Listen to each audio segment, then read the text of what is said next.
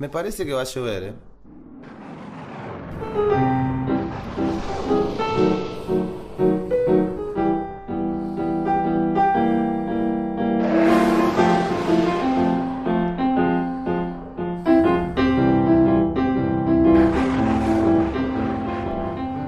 Buena gente, ¿cómo andan? ¿Cómo les va? Hoy es un lunes para arrancar con toda la semana.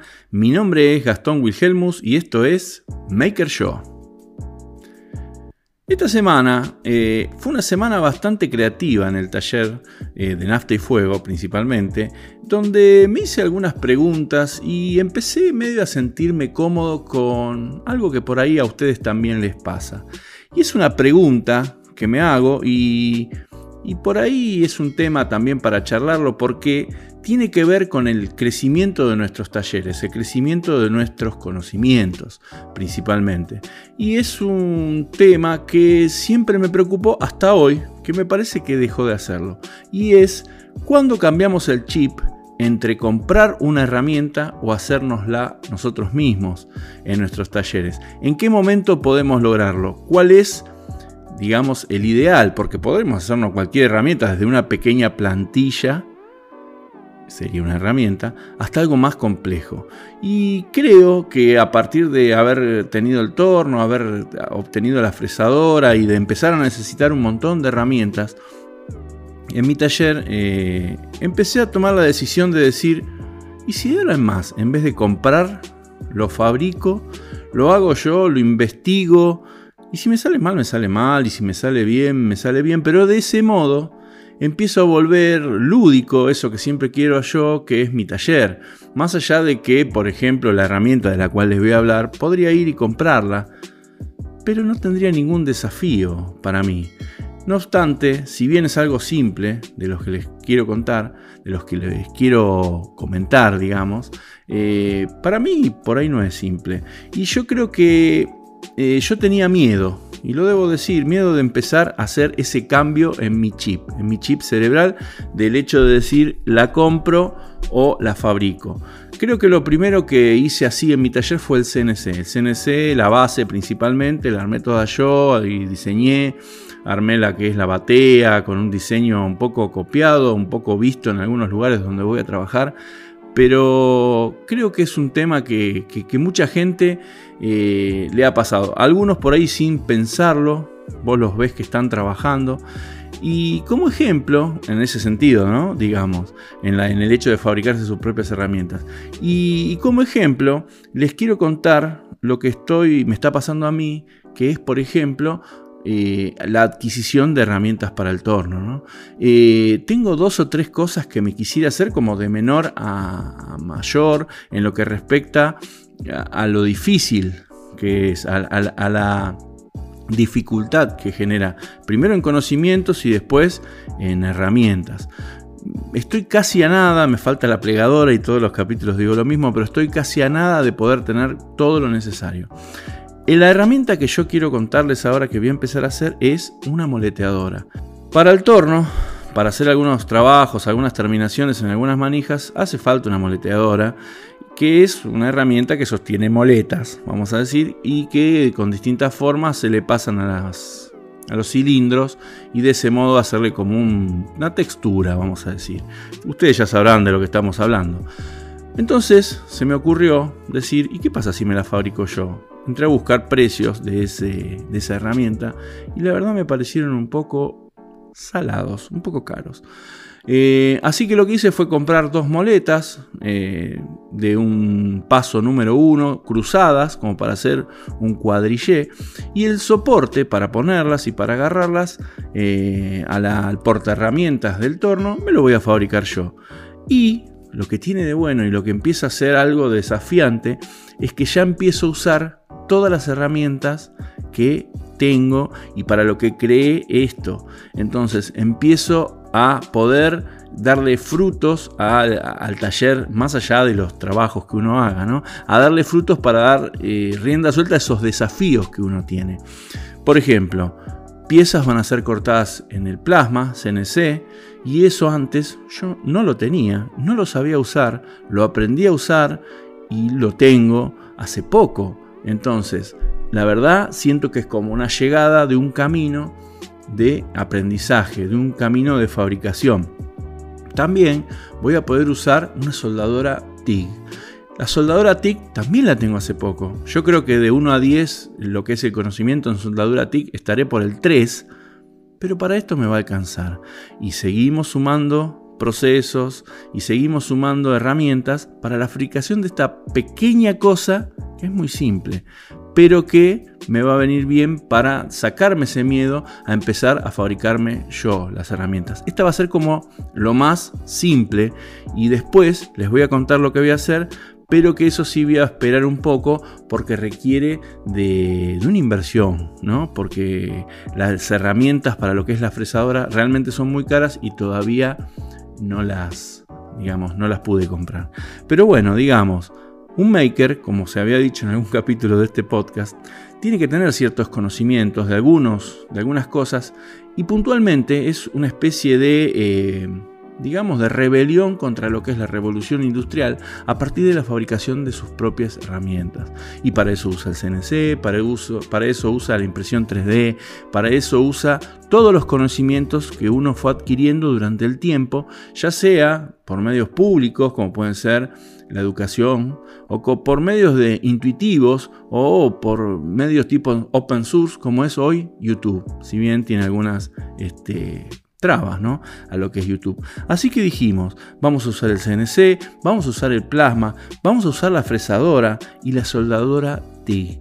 Todo eso para fabricar una pequeña herramienta que hace un tiempo no lo hubiese podido hacer. Y eso yo siento que es una especie de corolario de un conocimiento que uno va adquiriendo a partir del eh, digamos a través del tiempo que a mí realmente me hace sentir muy, pero muy, muy bien. Esto, repito, hace tiempo no lo podía hacer de ninguna manera. Y ahora me pongo a pensar, a partir de haberles contado esto, de cómo es esto de llevar cosas de la teoría a la práctica. ¿Cómo empezamos nosotros a dar, a incorporar conocimiento a nuestro ser? Ya sea cuando somos chicos, siendo, vamos a decir, una especie de aprendices por ahí de nuestros propios padres que también con otra tecnología, pero a su modo nos enseñaron un montón de cosas. Yo creo que en este podcast he contado mucho de lo que me enseñó mi papá y de lo que me enseñó mi abuelo. Y siempre me interesa conocer su opinión y si es así, de que a todos nos pasa esto, de que muchos conocimientos vienen dados de la familia, de haber sido chicos, habernos colado en algún taller mecánico, de habernos colado en la época que la seguridad no era tan importante, en algún lugar para ver, trabajar gente y aprender solo con mirar y divertirnos también, ¿no? Yo creo que el primer contacto con estos conocimientos, más allá de los del taller que tenía mi papá, aquel con la completina que les conté, creo que venía del colegio secundario. Yo por suerte pude estudiar en un colegio técnico de la época en la que la educación técnica era una educación de orden nacional, acá en la Argentina, donde se dictaban, eh, digamos, planes de estudio relacionados con el crecimiento del país. Por lo tanto, por lo tanto, muchas de las materias que se enseñaban tenían que ver y estaban principalmente relacionadas con ampliar el conocimiento de eh, personas que irían el día de mañana a trabajar en fábricas, o bien en obras, o bien en laboratorios, o bien en empresas de distribución de electricidad, de gas y demás. Yo recuerdo, desde los 13 años, que fue mi primer contacto con esos talleres, el taller de hojalatería, el taller de electricidad, el de carpintería, tornería, herrería, fundición, y uno muy importante, construcción. En ese sentido, yo eh, de todos aprendí algo. Ah, y no me quiero olvidar de ajuste. Recuerden, ajuste. Teníamos el azul de Prusia, el mármol. Aprendimos a conocer lo que era el pañol, de que cuando uno se lleva una herramienta la tiene que devolver y en condiciones. Y de que como, si no lo hacías, tenías un castigo, que era, por ejemplo, traer cuatro hojitas de sierra si habías roto una. Todavía recuerdo el calor que largaba aquel crisol del taller de fundición, aquel molde de plomadas que me hice y aprendí a hacer los moldes con la arena, a saber cómo había que desmoldarlos, a saber cómo había que construirlos, a trabajar con el aluminio, a que el profesor me dijera traigan un kilo de aluminio. ¿Y de dónde se sacaba un kilo de aluminio a los 13 años? Y no faltaba alguna antena, no faltaba alguna persiana o alguna cosa que uno le sacaba, algún pedacito, ¿no? Pero bueno, también recuerdo el taller de electricidad. Si yo creo que mucho de lo que usé para construir mi taller lo aprendí en aquellas épocas, desde los 13 a los 15 años. Y todavía es el día de hoy que lo recuerdo. Incluso también recuerdo a esas personas que con un sueldo realmente muy magro nos ayudaban y nos enseñaban a su forma, con la pedagogía de un viejo de taller, las cosas que hoy nosotros usamos para esto que hacemos y que nos hacemos de llamar maker. En aquella época, por el año 90, cuando veíamos la selección jugar en Italia, nunca nos hubiésemos imaginado que en el año 2022 iba a haber alguien que se autodenominara maker. Solamente nosotros estábamos soldando con estaño. Yo después, a los 15 años, tuve que elegir qué carrera o qué especialidad seguir en aquel colegio secundario industrial. Y me, me moví, o sea, me decidí, vamos a decir, por lo que es la construcción. Y de esos talleres de construcción, porque en otros colegios había otros más de ensayo de materiales que realmente me hubiese gustado estar ahí también. Pero teníamos algo que a nosotros nos hacía distintos, que creo que se lo vi solo a ese colegio. Y si no es así, y ustedes lo están escuchando, me gustaría que me lo comenten. Pero nosotros, en el taller de construcciones, teníamos ladrillos para hacer todas las paredes, todos los encuentros, bovedillas, cámaras sépticas, cámara de inspección, paredes de 15, paredes de 20, y ahí entendí que hay dos cosas que se llaman canto panderete y que al cortafierro se lo llama realmente cortafrío. Para nosotros usar esos ladrillos que les comenté, que tenían la misma medida que un ladrillo común, un ladrillo de 15, que es 23 por 12, 23 por 11, por 5 centímetros y medio de altura, esos ladrillos tenían una característica especial. Esos ladrillos eran de madera. Teníamos ladrillos de madera que se habían construido en el taller de carpintería. La madera creo que era pino o alguna cosa parecida, una madera trucha. Y a su vez, lo otro que nos caracterizaba, aparte de los ladrillos de madera, estamos hablando que teníamos 500 ladrillos de madera. También teníamos en una esquina del taller una pila que equivaldría más o menos a medio metro de arena de mezcla. La mezcla estaba hecha con escombro, con escombro triturado y con arena y digamos el ligante era gasoil gasoil y agua que nosotros le agregamos para ablandarlo y hacerlo maleable. De ese modo nunca endurecía aquella mezcla y a nosotros nos permitía construir día a día paredes, paredes de canto, canto panderete, no nos olvidemos más. Me acuerdo del examen. El examen fue hacer una pared de canto panderete de 8 hiladas de alto, con esos ladrillos y con esa mezcla que no endurecía. Me acuerdo cuando le dijimos al profesor que se llamaba Carranza, Carranza, esto no se puede hacer. Y él dijo, y de ahí le quedó su apodo, si eso lo hago yo, mañana hay que demonerlo con más y cortafierro. No me lo olvido nunca más, es el día de hoy que después de haber pasado 30 años de aquella frase, le seguimos diciendo Carranza en el país de las paredes de canto. ¿Para qué nos enseñaban a hacer paredes de canto? ¿De ocho hiladas con ladrillo de madera? No lo sé. Pero por ahí tenía que ver puntualmente con aquel viejo que lo que quería es que nosotros no nos rindiéramos y que si un día nos tocaba un desafío complejo como de la levantar, como era el de levantar ocho hiladas con ladrillo de madera y mezcla hecha con gasoil, no nos tiráramos para atrás y lo intentáramos. Y de hecho lo logramos, medio torcida, pero lo logramos. Ahí aprendimos un montón de cosas. La escuela industrial nos enseñó lo que hoy somos. De hecho, yo volví hace poco y se lo mostré a todos mis seguidores en Instagram, si quieren pueden ir a verlo, está en las historias destacadas.